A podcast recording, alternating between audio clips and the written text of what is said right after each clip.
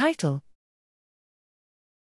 Leukemia core transcriptional circuitry is a sparsely interconnected hierarchy stabilized by incoherent feed forward loops. Abstract.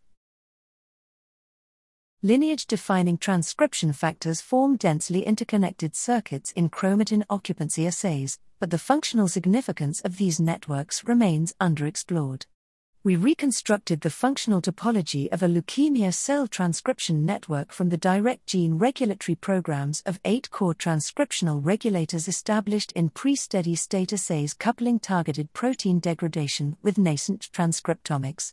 The core regulators displayed narrow, largely non overlapping direct transcriptional programs, forming a sparsely interconnected functional hierarchy stabilized by incoherent feed forward loops. BET bromodomain and CDK7 inhibitors disrupted the core regulator's direct programs, acting as mixed agonists/slash antagonists. The network is predictive of dynamic gene expression behaviors in time resolved assays and clinically relevant pathway activity in patient populations.